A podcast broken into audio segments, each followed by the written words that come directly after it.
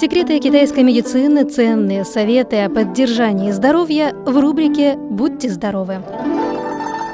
С вами ведущая Мария.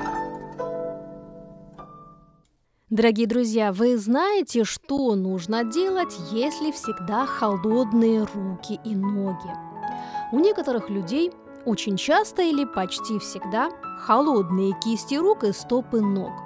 И это, заметьте, не только в холодную погоду, но и летом. Что же делать в такой ситуации? Следует ли как-то бороться с этим явлением?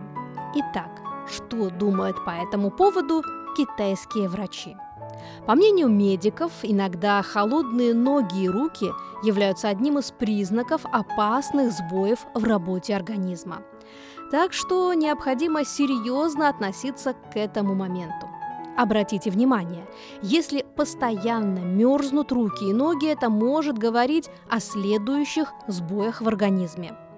Первое – нарушение кровообращения в кровеносных сосудах сердца. Второе – низкий уровень сахара крови или низкое кровяное давление.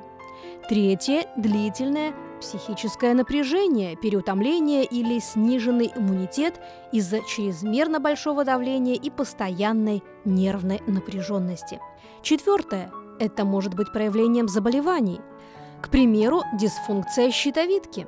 У людей, страдающих от этого заболевания, всегда мерзнут верхние и нижние конечности в холодную погоду – в связи с замедленной скоростью основного обмена веществ и значительного снижения способности организма вырабатывать тепло, даже если они хорошо одеты. Что же делать, если у человека постоянно холодные руки и ноги? Согласно научным исследованиям, при эмоциональном возбуждении температура рук падает на 3-6 градусов и приходит в норму после того, как человек успокаивается. Так что не стоит волноваться по пустякам, а старайтесь контролировать свои эмоции. Не забывайте парить ноги в теплой воде и разминать ладони. Особенно полезно парить ноги в холодную погоду. Это не только улучшает циркуляцию крови, но и позитивно сказывается на улучшении качества сна и сопротивляемости организма болезням. Также рекомендуем время от времени потирать ладони. Это способствует микроциркуляции крови в сосудах и тем самым достигается эффект согревания рук.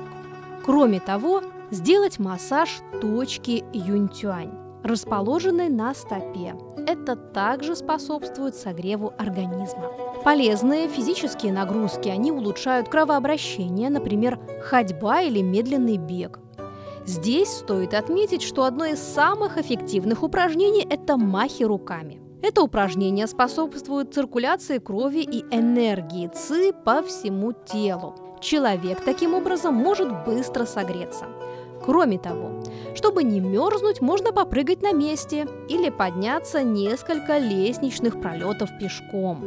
Здесь стоит обратить внимание на то, что в случае, когда мерзнут верхние конечности, Стоит больше задействовать руки, а если мерзнут ноги, стоит увеличить объем нагрузки на нижние конечности.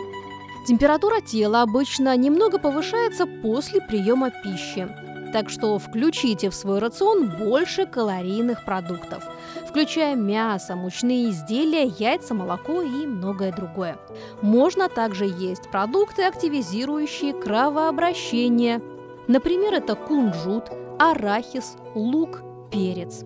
Кроме того, орехи очень калорийные и питательные, поэтому рекомендуем орехи в качестве перекуса. Они способствуют сохранению большего количества тепла в организме. В холодную погоду нужно быть особенно внимательными к своему здоровью. Одеваться по погоде и не мерзнуть долго на улице. Главное, чтобы ноги были в тепле. Дорогие друзья, берегите себя и будьте здоровы!